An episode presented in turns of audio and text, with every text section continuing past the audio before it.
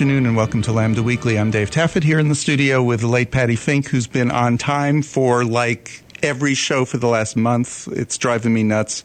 Years now. No, you've been on time for like three, four weeks. At least. That's what I'm saying. It's been longer than I've been on. I, I know it's Laron. It's disconcerting. It is. Who knows what the new year will bring? But but hey, I, I embrace it.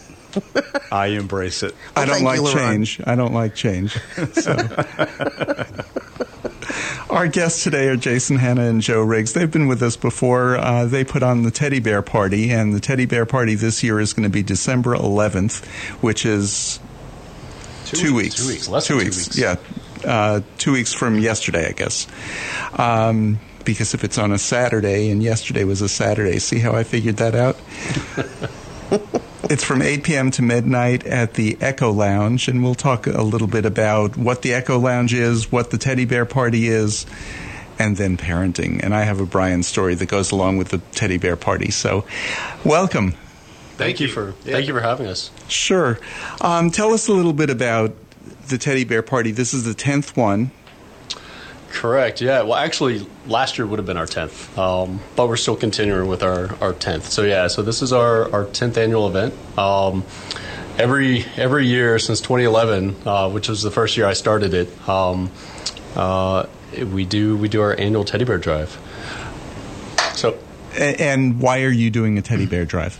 So I started the event in 2011 when my mom, um, going into the holiday season of 2011, my mom was just diagnosed with um, stage four lung cancer, and so I wanted to do something in honor of the battle that she was just starting. And so um, the prior couple years, I had a house party, uh, you know, friends over. But going into that year, um, I wanted to do a teddy bear drive and donate those teddy bears to children's in, in her name. And so, um, so you know, started organizing the event, and I got about 150 RSVPs, and decided that was a little too big for my house. And so, uh, that was the first year we had an outside venue, and uh, we had about 200 people come uh, within the LGBTQ community, and uh, that first year we donated about 250 teddy bears to children's. Um, and then my mom lost her battle just a few months after that, but um, you know her her love and her passion for life and for kids continued through through teddy bear every year. So she was able to see the first one. She was. That's yeah. awesome. Yeah, she had just got. She just had a, a, a round of radiation, um, and so she wasn't feeling well. Uh, but she was like, "By gosh darn it, I'm going to go." And so, uh, yeah. So we have pictures of her at the event, and that Nice. was before she got really sick. Okay, so, so, what do they use the teddy bears for? Because it's all connected. Yeah, yes. So the teddy bears are used, um, so they're all donated to Children's Health, so the, the local children's hospital here. And they're used as, as comfort tools, but also as teaching tools. So um, the teddy bears are convenient because they've got two arms and two legs. And so whatever that child is going through, they'll do the same procedure to that teddy bear up front so that the child understands exactly what's going to happen. So if the child is going through chemo, they'll give that teddy bear an IV in its arm. If it's it's a if the child has a broken leg, they'll put a cast. They'll actually put a cast on the teddy bear as well. That way, it's it's gives them it's a very visual way to understand what's going to happen to that that kid. And of course, it's a their like best friend to go through that with them. Um, Well, and our boys, because Yeah. we have twin boys that are seven, and so they've been to the hospital a handful of times. And uh, when they were two, um, for some reason they didn't have a teddy bear, but they got a puppy uh, when they were having a surgery. And a pup, a real puppy. no, not a real puppy, a stuffed puppy. Okay, so I say, wow, you guys are good. It used to be a real puppy, and then they stuffed it. They stuffed it. but Ethan still sleeps with that puppy six years later. So they have this bond, this connection with that stuffed animal that they carry with them Yeah. for years. Well, because the kids feel like, well, if the teddy bear can go through the chemotherapy, then I can too. It just makes it easier. Uh, or setting a broken arm or leg. Uh, it, it just shows them what's going to happen and that they're going to be okay. Exactly. And it, it, it it's not only comforting, but I think it kind of distracts the kid too of whatever they're going through. My daughter was hospitalized when she was one years old at Children's, and they gave her a teddy bear, and I could, she just immediately will play with it when she was awake, um, and I think that would, was distracting, so she wouldn't focus on not feeling well. Yeah. Hospitals so are scary places. They are. They are. So it was, it's good. Well, and another kind of situation that they use it is like if if uh, if there's a car accident and the parents have to go to one hospital and the kids have to go to children's, that that teddy bear is there to accompany them through in a, in a scary time. Mm-hmm. Um, so yeah, there's so many different uses that the teddy bears are used for. Okay, so my Brian story. Uh, for people who don't know, Brian was my husband, and he passed away four years ago now. Um, when Brian first heard of the teddy bear party and he found out, oh, a kid who's going through chemotherapy, a child who has a broken arm, a child who's, like you said, uh, separated from their parents, needed a teddy bear. So we went to Walgreens on Cedar Springs, and they had a big selection of teddy bears uh, because it's before Christmas, and I guess they sell a lot of them for Christmas. So Brian uh, saw that they had a good selection, so he said, uh, "Wait here." I see him running up with a shopping cart, and he filled the shopping cart. And he said, "Wait here, let me get another one." oh boy! And so he fills up a second shopping cart, and I said, "Okay, well, let's go." And he said, "But there are more teddy bears." And I said, but we have two shopping carts. And he said, but there are more teddy bears. And I said, but we have two shopping carts because this is how Brian and I would talk to each other. And he said, but there are more teddy bears. And I could see where this was going. I said, well, they might not fit in the car. And he said, but there are more teddy bears. so I said, well, let's see, let's just get these and let's see wh- whether they fit in the car or not. So he said, you know, teddy bears are squishy. so we bought the two shopping carts full, and then we filled up another couple of shopping carts full. And Please I said, don't tell me you strapped them to the top of the car. No, no, we didn't. But that SUV was packed uh, because when it was going nowhere, uh, Brian said to me, "If one of those children." Ends up not having a teddy bear because you wouldn't buy it. and I knew uh, Brian and his guilt. Yeah. So I, I will say for those listeners who want to participate, and you should, um, yeah, get your teddy bear now because believe it or not, if you wait till the last minute, they're kind of hard to come by. It's true. Well, yeah. Brian won't be there shopping. but apparently, there's a lot of other Brians out there. Although we, um, Beth El Binah, uh, our synagogue, uh, started a fund called the Brian Fund, which is exactly for things like this. So we'll be donating some teddy bears. Oh, awesome! Thank yeah. you. That's awesome. Yeah. So, about how many wonderful. how many bears a year have you all collected, approximately? So we so teddy bear is it, our donation on an annual basis is the largest donation from a group that Children's receives. Uh, on an annual basis, we donate anywhere from fifteen to nineteen hundred teddy bears, and so dang, um, mm-hmm. we've donated over over ten thousand teddy bears since since the event. How many do they use in a year? I think they average around three thousand patients a month. So they go through a lot of teddy bears. So three, yeah, three thousand times twelve, yeah. So they they get used. They believe you me. Yes. Yeah, and, uh, and, even children's because last year we didn't have the teddy bear party because of COVID. Um, that they've reached out to us on a handful of occasions um, in the need of teddy bears. So uh, so whatever we can do this year to to give extras teddy bear extra teddy bears mm-hmm. uh, definitely will go a long way. And if you do run out of teddy bears, if you can't find them, that's okay. They also accept four limbed animals are a good proxy as long as they can have an arm and a leg, and that way they can still be used right. as a as a demonstration tool. And ideally, it's between uh, 12 inches to 24 inches. That way, it can tr- be transported easily in the hospital beds and um, is a manageable size. We've had some donations that have been huge. I can imagine. Size, oh yeah, well, the year we went, it, we the year uh, my husband and daughter went, we went to help uh, help you guys do, uh, gather the teddy bears. There were some pretty big ones, yeah. like some like bigger than us.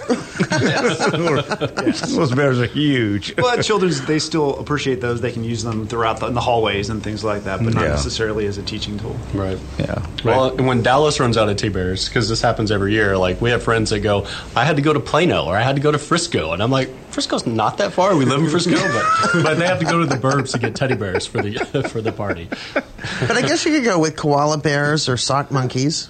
You Yeah. know, Oh yeah. lots of That'll lots work. of opportunities. Whatever a child would like, that's, that's you know, the mandate. part of the Brian story that I left out was after we finished at the uh, Walgreens on Cedar Springs and Oak Lawn. There's one on Bowen at McKinney, another Walgreens, so we went up there and got some more. So, Wow. Brian was part of the reason why everybody had to go to Plano and Frisco to get to right, he was that year. Exactly. He was that year. Um, every year you've had the party in a different venue, which keeps it fresh and new and different. How do you come up with the venues?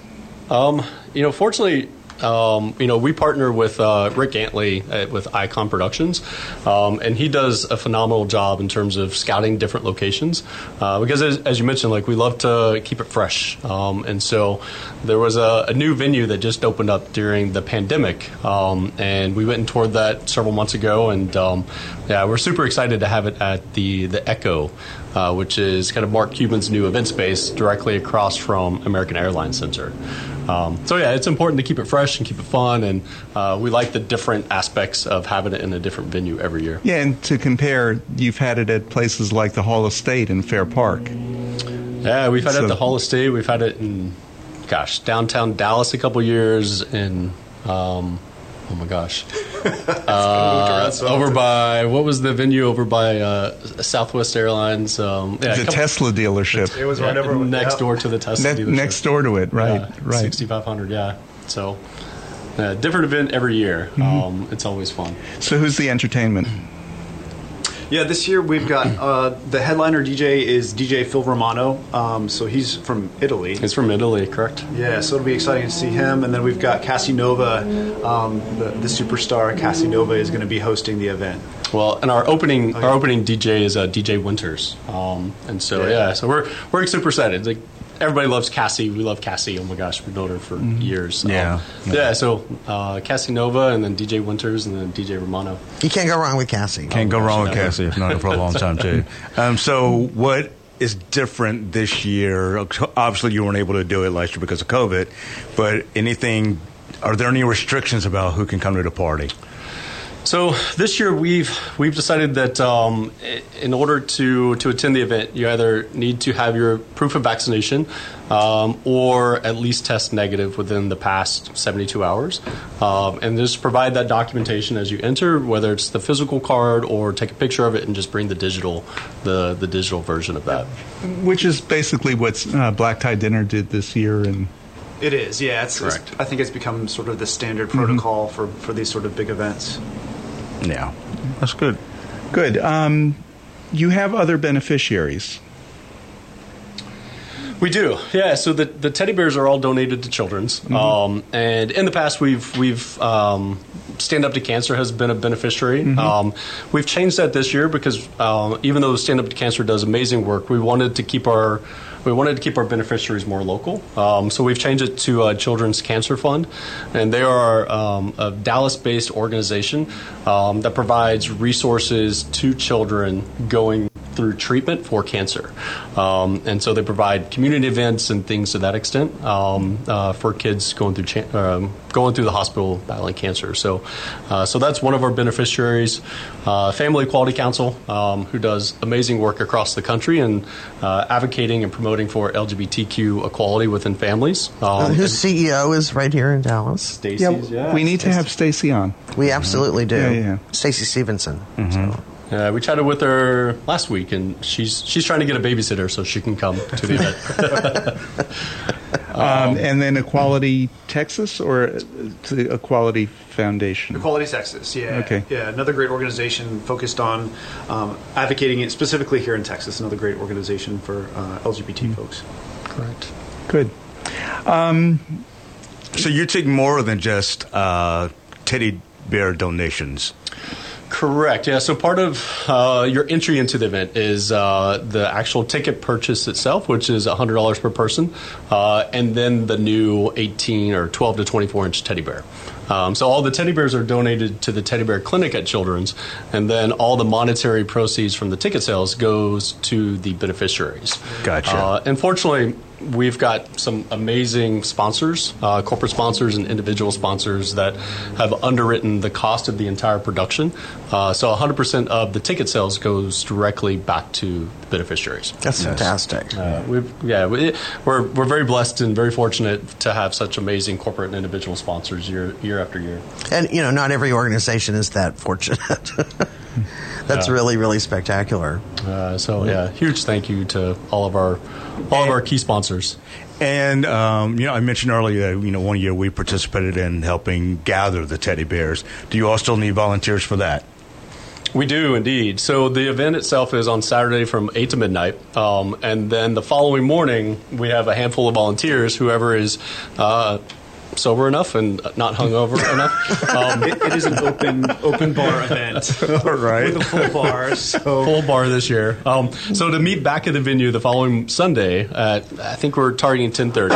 We're gonna load up all the teddy bears, count them, uh, and then caravan to Children's.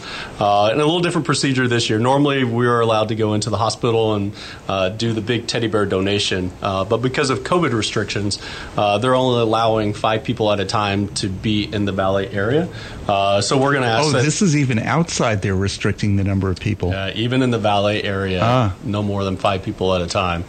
Um, so we'll just do a caravan where each each volunteer will load up the teddy bears into their own vehicle, drop off teddy bears car by car, uh, get their get their picture, and then be greeted by the teddy bear clinic, and then kind of caravan through the parade of teddy bears. That's kind of neat. That is kind of neat.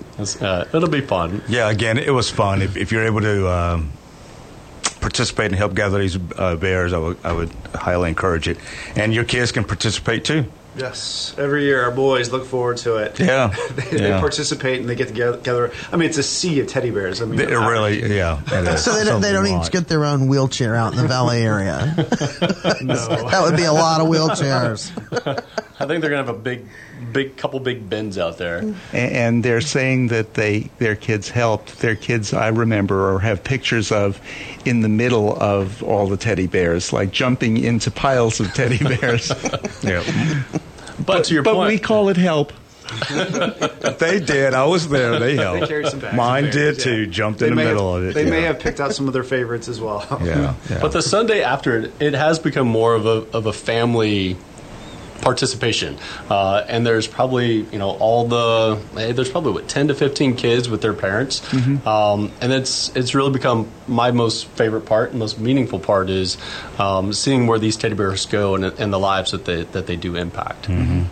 You know, we need to take a break. Um, we're going to talk about kids, and Patti and I will show how we were born without the parenting gene.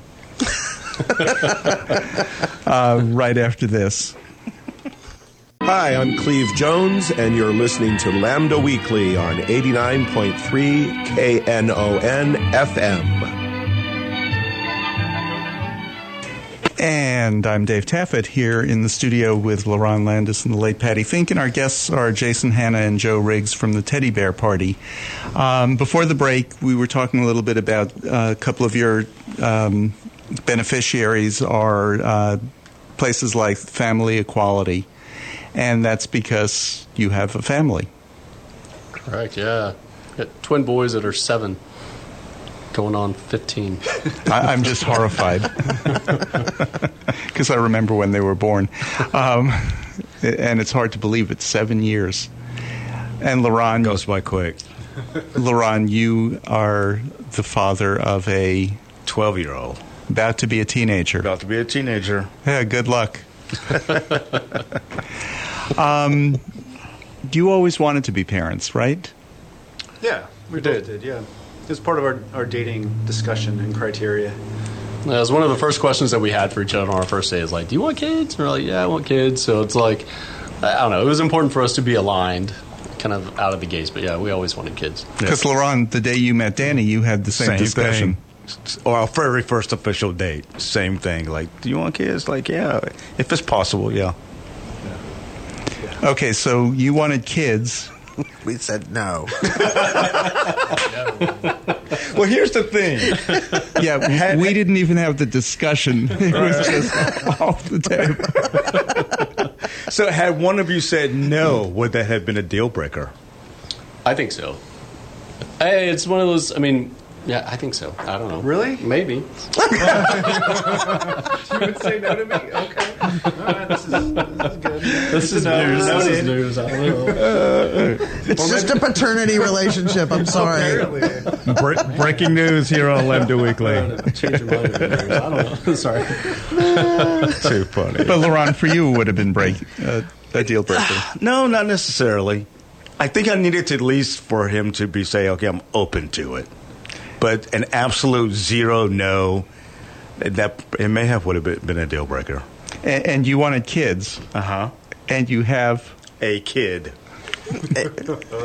Because after you had a kid, you said never again. Yeah, I mean, yeah, yeah. That's why we did both at once. there you go. See? we toyed around with it, the, the idea of having a second one, but it's like, you know what? Not very long. Not long. Let's, let, let's, As I recall. Yeah, let's- it let's was just like, I am not doing that diaper thing again. no, you know? no, no. and the path to parenthood. I mean, and that's- and, and then in, all honesty, that that's the challenge. You know, a lot of people, um, like I- I'll say, you know, our, our straight loved ones, they think it's just a breeze. We're just going to pop up one day and say, "Oh, we're going to have a kid." No, there's a lot of hurdles you have to go through. Whether you do it through surrogacy, adoption, or fostering, or whatever, it's a lot to go through. And LaRon did whatever. You can see he's never gotten his figure back. so, I mean, and you guys know that it's a lot to go through. Oh yeah, uh, I mean we went through surrogacy, and and of course even in the state of Texas at that time we still had to go through the adoption process as well. So it's it's it, Yeah, no, yeah, that's crazy. Well, and we were we were very fortunate where our first transfer we did twins and you know ended with or two embryos and fortunately I had twins. Um, but we have so many friends that have gone through the process and have had multiple failed transfers and uh, it, it's very it's very discouraging. Um, there's the financial aspect of Yeah. it. Just That to get- too, that yep. was a huge stressor. How do we plan Absolutely. for that? Are you ever going to have that full amount saved when you're going into it? Uh, it's uh, yeah, that's a lot. it's a lot. huge barrier. Smart, yeah. How did you find a surrogate? Fortunately, uh, the fertility clinic uh, that we used um, helped us find our surrogate. Uh, so we, we went a little bit different process. We had an independent surrogate or surrogacy, so we didn't use an agency, um, and that was kind of our our path to try to save a little money because it is so expensive. So our our fertility clinic helped us out a lot in terms of kind of guiding us through the process and um, yeah. So that so yeah, our agency. But you were lucky to have a local surrogate. Yeah. Yep, she was out, yeah, out of Fort Worth. Yeah. Fort Worth. So we Yeah. could visit all and, appointments. And LaRon, you went out of your way to not have a local surrogate. we went out of our way. well, because of Texas law. Well, Texas law At the time. we like no, we we- if we're going to have this, we don't want the surrogate or anybody to be in uh, other than us to be in Texas, and we didn't. So And it worked out. and it worked out. Yeah, Well, and I think that's also kind of one of the main reasons why you know family equality and Equality Texas are beneficiaries because when we were going through the legal challenges with kind of the adoption process of our boys, like those organiz- organizations stepped up tremendously and provided resources and guidance and legal assistance to to get through that process in the state of Texas with the adoption. And and, and just to put it in the right time frame, your kids were born before marriage equality. That's correct. So there was no assumption that you were the each other's kids because one of them is uh, you're the father of each of you is the father of one of your children, one of the two twins. Yes, on biologically. now there would be the assumption that you are each other's child's parent.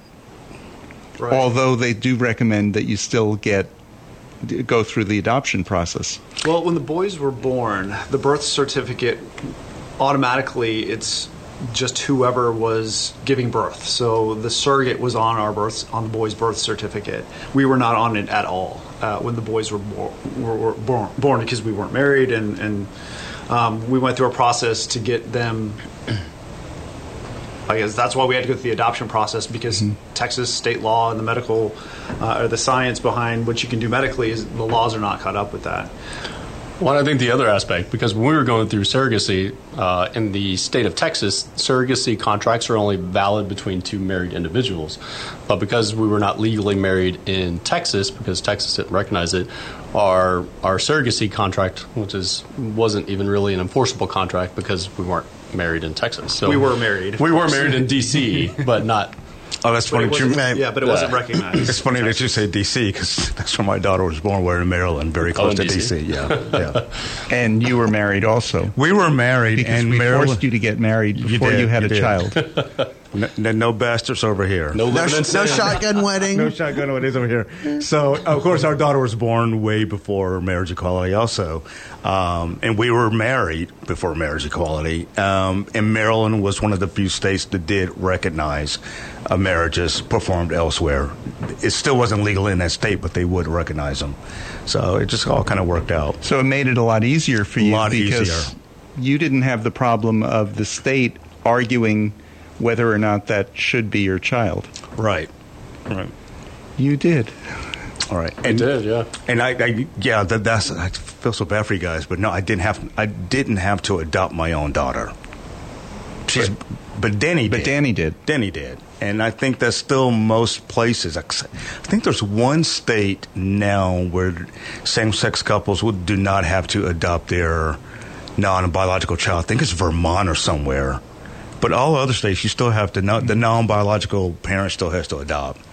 But we, it's not like you have. we- We didn't have to go through a court hearing or anything. You get a pre-birth order, so the court is already waiting on just the birth of the child, and then they go and issue it, and it's, it's really quick. But you could do like like Iron Chef Cat Cora and her wife. Um, they got pregnant at the same time and then swapped embryos You can do that too. to carry in California, so that they would be each have a biological and birth connection to both of their children. Yeah, yeah. And they ended up with all boys. They have four. Oh, it's so. Wow. That's a busy house. It's a very busy house. So you're not having more. Not at this point. We're in a good spot. yeah.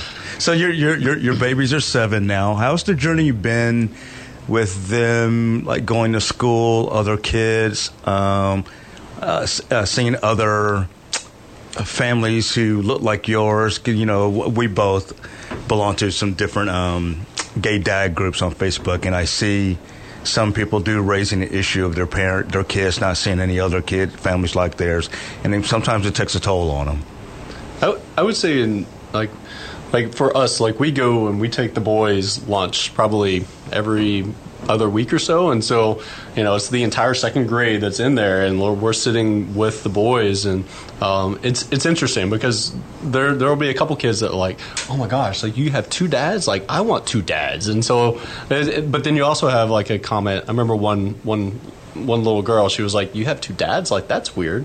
I'm like, "No, no, no, it's not weird. Like it was one of those like it's an educational. Like they're all mm-hmm. different types of families, and so mm-hmm. But when a kid says, "Oh, that's weird," I don't think they meant weird in a bad way. They probably just meant weird as I haven't seen it before. right. right. yeah, and that's where I felt eh. Could be. there, there has been some incidents where the kids made, oh, that's weird, and they did not mean it in a good way. Well, but their kids are younger. Yeah, my kid was younger. Was younger too. Oh, okay. But Joe had a, a conversation with uh, one of the moms on the boys soccer team recently, which Yeah, was she was sharing that she had a, a family member that had recently come out, and so that family member was concerned about how everyone was going to react, including the kids. And it was explained, hey, well, our kiddo goes to school with with twin boys that have two dads, and it's not a problem. And it was like it raised a, it made it so much easier for that for that. Oh, that's that awesome. come Family. out. Yeah, for that family to come out. Um, and I think that's where being visible is so important. It is. Is it being at that lunch table. It's very important. And eating lunch with their boys, and we're just we're just a family like everybody else. But from a from a school perspective, like I mean, the the faculty, the teachers, like I mean, everybody. We've never felt um, living in Frisco, like that we were not welcome. I feel like they the fight over us. they actually want us to be in their classrooms. I don't know if I got any of that vibe. I want the gay dads in my class. I mean, we're super involved and committed, and uh, we wanted it. Obviously, we want to be there. I I think that I, I know other parents do as well, but it's just I, I don't know why I get that vibe. Yeah, but I mean, like I said, we've never had issues. Did you have to shop for a school? We did not. No, um, we're up in Frisco, so they're in a public school in Frisco. Okay. Yeah. And you did. No, we, we we were prepared to go to our local school. You know, make, make a long story short, but somebody recommended that she be go to this other school, and we had to apply. She got accepted, and that's how it just. Although ended you up. did shop for a pediatrician. Yes, no, we absolutely shop for a pediatrician.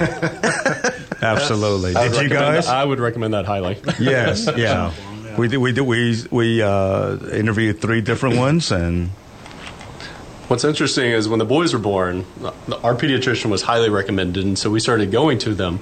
Um, and then we had the legal issues that popped up, and then it was interesting that the conversations that the practice had internally, because there were there were other doctors within the practice that were not accepting of two dad families or LGBTQ families, and um, as a result of us going to that practice and our doctor being very pro pro-friendly LGBT, they actually ended up changing their policies internally, and I think they lost a doctor as well because of it. Oh, wow. Um, but it was one of those. That, I mean, it, being visible and being present. I mean, it forces it forces the conversation and It forces does. change. Yeah. but pediatricians take care of kids. What kind of who would want to go to that pediatrician that picks and chooses based on who the parents are? It's a real conversation. Y- y- Yeah. Yeah, y- y- Yeah. y- you would think. I just remember, one- you know, again, we interviewed three different ones. One that we went to, um, and we when, when we when I called to make the appointment, I didn't say, "Hey, we're a same-sex couple." None of that. I just made the appointment, and you do this before the baby is born. So. I remember when we showed up to one, the, the pediatrician herself, she was visibly just like, you could just see the look on her face. She was taken aback. She was, I mean, she didn't hide it uh, well at all. Like terrified or angry? I think just terrified, like, you, you guys are just like, oh, oh, okay. Oh, crap. Yeah, like, there's just, like, you guys are having a baby, and, you know, so, I mean, she tried to, like, put on her best Why would face. she have been surprised? Lauren was showing like I, I from know. five My months. gut was sticking way out there. Um, so you know, we, we didn't go with her, but you know, yeah, you, you would think, like David said, you're talking about kids, but no. Yeah, we phoned some friends and got some Yeah. recommendations before we, we talked to any pediatricians. Yeah, But even then, you could have a doctor within that same group that is not comfortable. Right. It's- See, and I think you, you probably have kids in that class where they see you come for lunch, and that will be their touchstone moment, their reference point when they think of mm-hmm. gay dads or a gay couple or gay couple with kids and gay parents. You know, I think that's that's profound. and it- That's how- profound. What just being there. yeah. Mm-hmm. Mm-hmm. How's it been with the other your um, your son's friends' parents? How have they been? How have they reacted? Like, uh, because you know we live in the age of play dates. We didn't have that when I was growing up. You just ran next door and played with your neighbor. you, but you arrange play dates now, and sometimes you know in the beginning we were like, oh God. How are this parents going to react? And so far, it's been fine, but you just never know. Yeah, I think the most interaction we have with other parents is typically at, at soccer. With, Oh, with play okay. soccer, on the same soccer team, um, and so we have a lot of interaction with, with those parents. And We do that because there's soccer practice on Monday, Wednesday, Friday, and then there's games on Saturday and We're- Sunday. we're so it's like a lot. you see those people hours. Every, Right, so anyway, right. sorry, go ahead. yeah, yeah. I- Like I I think for the most part, all of all of the parents have been really great. I think we're also in an interesting community. Frisco is it's, it's a big. It's a lot of transplants, people from all over the country, more mainly corporate jobs. So most of those folks are in those corporate environments where there's affinity groups. Um, that, that so it's it's a no relatively normal thing. I think there's a few parents on occasion that they're a little more standoffish. Um, uh, well, I don't know how. Yeah, but but I mean overall, I mean it. I, Nothing negative. we're in a good community feeling up there. Like the school is good. We're on a good soccer team uh, with some great parents, and so I, So you don't get the question, who's the soccer mom and who's the soccer dad? because we take turns and we're, we're usually both there. yeah.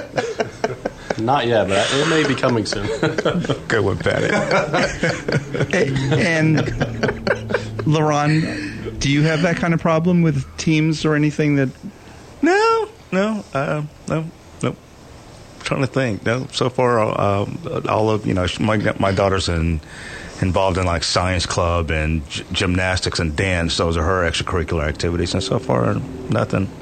I imagine she could hold her own too, Yeah, pretty well. she might not even tell you about things she's just handled. Right. Well, she told me one thing, and she she she handled that situation very well. I was proud of her. Yeah, I'm not worried about Gabrielle holding her tongue. She inherited your mouth. Um, we're going to talk more about about this uh, after the break, uh, but I want to come back to the teddy bear party. The teddy bear party is going to be December 11th at the Echo Lounge. If somebody wants to go, wants tickets, they get tickets where? Uh, www.teddybearparty.org.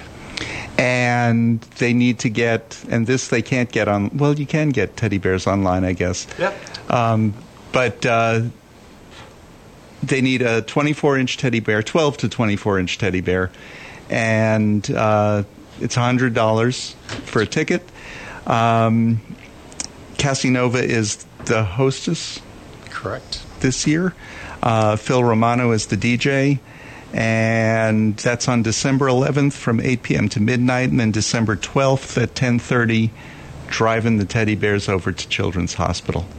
That's right. There's some other bonuses too that we haven't mentioned yet. Um, every if you have proof of purchase, um, you get free entry to the roundup um, as well as S4 that evening.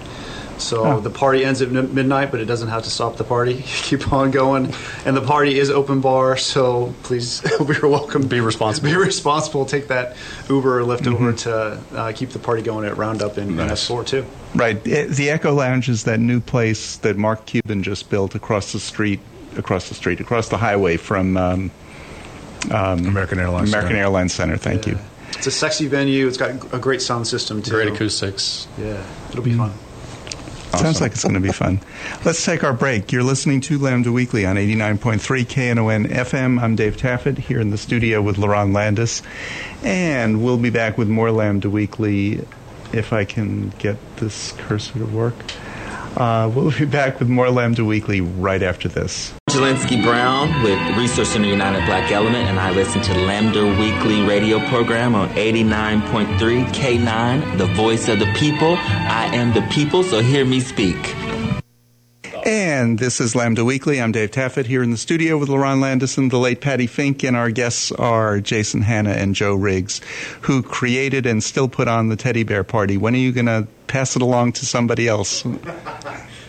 Ten years is a long time. It's a lot of work. It is. It is a lot of work, and um, there's a lot of love and passion and uh, energy that goes into it. And so we've we've talked about creating a board um, going into the 11th year and uh, going about it that way. Um, but we have not finalized any of that. It's kind of one of those. It's a it's something I love doing, and so it's hard to let those reins go a little bit. But uh, I think it needs to be kind of passed down as well, similar to what like Black Tie does. Um, so I think in the coming years we'll create a board and You guys are young. You can still keep doing it for a few but more we're years. like Frisco dads, like up in the burbs. We're not. we're probably not as relevant as we were ten years ago. You know, it's the kind of thing, though, that you love it, you love it, and then something happens and you're not able to do it. You don't want it to go away and you don't want it to die. But you could have your kids do it. You know, they, maybe they'd like to take it on in 10 years. Pass it down to the kiddos. Yeah. Yeah. I don't know. We haven't finalized any of those details yet. we were talking a little bit about parenting because that's part of the inspiration for this party. Um, uh, and, and when I say part of the inspiration, I know the real inspiration was your mom's cancer, but your love of kids is what made you want to do this. Um, I know with Brian, he loved kids, and it, it was so inconceivable to him that there could be a kid in that hospital that wasn't going to get a bear that he just wasn't going to talk to me until we bought all the bears that were available. Um, but uh, so we were talking a little bit about parenting. Um, what were you saying during the break, LaRon? Uh, we were just. I was just going more specifically about the uh, pediatrician experience. Um, when you all finally found one, I was saying when we found ours, you know, the doctor himself came out and got us from the waiting room, and it was just as nice as he could be. Didn't flinch at all when he realized we were a same-sex couple. And again, this is before Gabrielle was born. So you got two men out there with no baby at a pediatrician office. so and he didn't flinch. He was he was absolutely wonderful and has been all Uh, these years. LaRon, I'm glad that it was a pediatrician, not a gynecologist. oh wow! So, um, so how was y'all experience when you finally found one? Like, okay, we're going to go with this doctor. It was great, um, absolutely fantastic, and um, yeah, we we never had any uh, awkward circumstances, and the staff there, all the nurses are incredible, um, and yeah, so Yeah, it kind of feels like going to like to see family, going to the doctor's office. it's like an annual reunion Yeah. when we go. Um, And, and and that's so comforting again for our listeners out there who are thinking, "Oh, what's the big deal?" There have been, you know, some reported cases, you know, over the years where doctors or nurses have refused to treat a child who has same-sex parents, and you're thinking, "Oh my God, how could they?" It has happened. Well, so and schools that have refused admission to kids that have same-sex re- exactly, parents. same thing. So, you know- it out on the kid. Yeah, exactly. So you want to make sure it is very comforting um, when you have a non-traditional family that you have found a place where you feel not just accepted but embraced. Uh, so what do that's you mean very non-traditional? I, I consider myself very traditional. Oh, right. Uh-huh. important. Yeah. Don't you, Patti? Oh, I'm very, very traditional. Okay. so Patti agrees with me. I would, I would agree that you're traditional. You're, Thank you. You're one of the most traditional Thank you. people, you know. Are you, and you're celebrating Hanukkah now. Oh God, It's today, isn't it? Yes. It starts today. Ugh. Oh wow. I hate Hanukkah. it's the stupidest holiday, Well, it's here. and it'll be over early. So uh, I think this is the last time we can have Thanksgiving in like hundreds of years. Oh, really? Yeah, it just doesn't work out that because the Jewish calendar is moving a little bit later, just very, very slowly. And it's a terrible calendar. It's a lunar calendar, so all the months are 28 or 29 days, which means that seven out of every 19 years they have to add a leap month. Oh. Mm. Which it, it it just it's dumb. But Hanukkah's dumb. Yeah. Dreidel, dreidel, you know.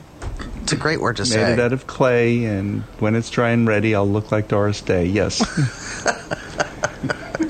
It's the gay dreidel. My version, yes. so before before the show, we, we talked a little bit about how, you know how did our kids um, operate, or you know how, how did they handle that one year when all pretty much all kids were going to school at home. Were yours at home? They were, yeah, they were home for the entire time. How did you all manage that? Because you have little kids. Yeah, all first grade, first graders. Yeah. You know, it, it was tough because we were all grounded as well. Um, work wise, work wise. work. Um, so we were very fortunate that we had a, a tutor that would come from 7:30 to 3:30, and she managed their school day. Um, Oh, awesome. The teachers would send out the curriculum every Sunday, but I mean, our kids probably similar to yours as well. I mean, she was on, or our boys were on Zooms. Four to six times a day. They had assignments, so they would have like a twenty-minute Zoom, then they would do uh, work, and then another twenty. So they weren't continuously on Zoom. No, Oh, Uh, mine was on. Gabrielle- Mine was on for longer stretches. I mean, she was in fifth. Was that fifth or sixth grade? Um, sixth grade. So um, there there were longer stretches, but they did get um, big breaks just to break up the monotony. I mean. I don't know if that's really good on a young mind to be staring at a computer consistently for eight hours a day. right. Um, but That's not yeah. good for an adult. It's not, yeah, it's not even you good know? for us. I mean, I was doing that too, and it's like, it's not good to be on. Yeah, yeah.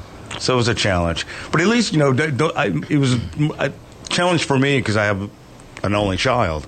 But your kids, how do they get along? Uh, I guess mentally, they do have each other.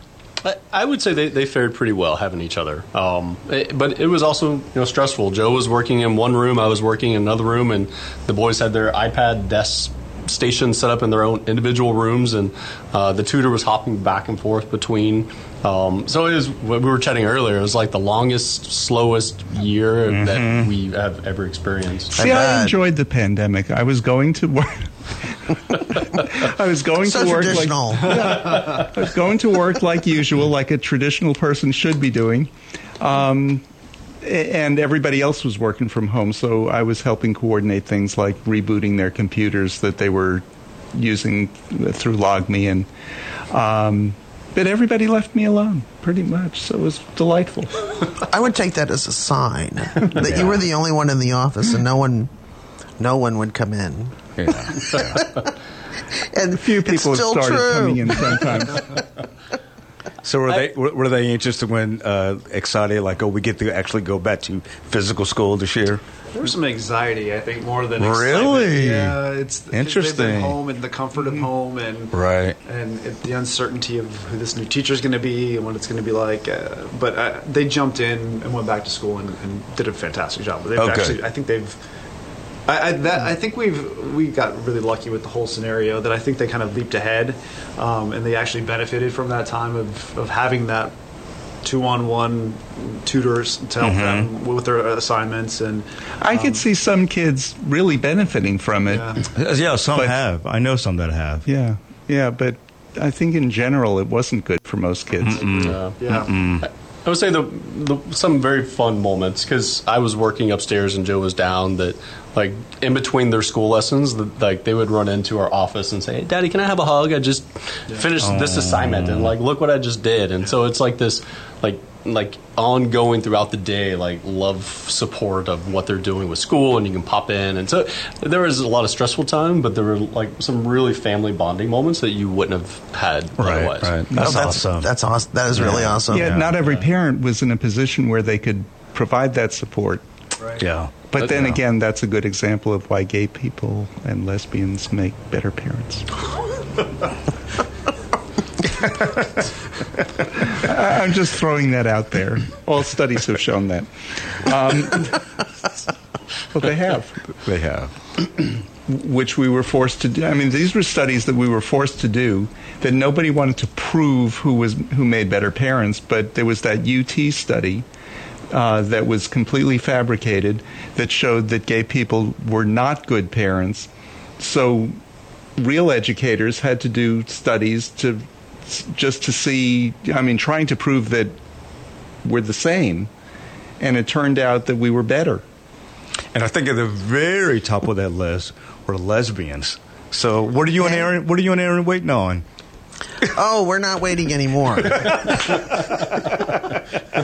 done, done. You're done, We're done waiting. We have. still We don't have kids. We have. You have we fur puppies. babies. We have fur babies. Yeah, yeah. Yeah, and um, but we spoil them. In fact, I told Abby the other day. So they're both mediums and they're mutts. They're just rescues, and I, I told her. I said, Abby, if you wanted a pony, we would get you a pony. and Aaron said, I think we would. See what great parents you'd be. So yeah, they're kind of spoiled. Except when you go on vacation and you put your kids in the kennel. We do that, but that's you know, they they're having a good time Ah, good. this weekend. Um, So now that we're out of the pandemic, the kids, all of them, are getting back to normal schedules Oh, very much so. Everything's pretty much back to normal. because they're talking about this new variant, which could lock things down again. Could. Yeah, it's supposed to be f- much faster contagion, uh, much more serious um, illness, and the vaccines don't address it. So this could be quite dangerous. Mm-hmm. Um, Omicron. And so I heard- mask up. The, the general the general recommendation is just mask up when you're not sure about a person's status. Um, d- you know, do social distancing when it's appropriate. Just be careful. Yeah.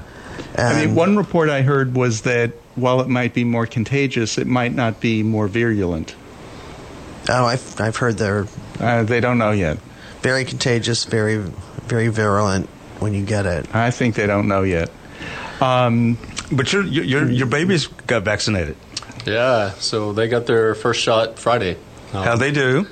They were good. They were good. Um, one was a little anxious about it, but um, the other one kind of powered through. But they're But I mean, what, was sore arm, but then Sore arm, yeah, yeah, nothing. but back to completely normal. what six seven year olds aren't hesitant about getting a shot? Tell you what, one of our boys was amazing. He sat there and did not flinch. Oh, good. That didn't hurt at all. Good, good. He said, Nice. but but no side effects. Good. You know, they don't, they're not magnetic now. Like they're like they're they had a little sore arm. Like they don't have chips in their heads. Did you hear they're putting the, they're putting the microchips in the ivermectin? Oh, that's too funny. well, good, good.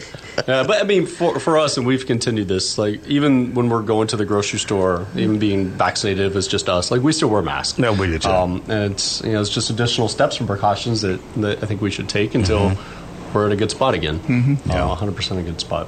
Yeah. Yeah. So the teddy bear plan. party is going to be, which is why you're here. Um, we kind of went off track, but that's okay. There's so much to talk about. It's been two years. I know. The teddy bear party Back is December studio. 11th at the Echo Lounge. It's from 8 to midnight. Go to teddy teddybearparty.org. Yes? Teddybearparty.org. org. Uh, if you would like tickets, tickets are $100 plus a 12 to 24 inch teddy bear. Um, Cassie Nova is the host, and this is the 10th teddy bear party. This is 10, number 10. Yeah. And for somebody who did not hear us uh, at the beginning of the show, um, where did the bears go?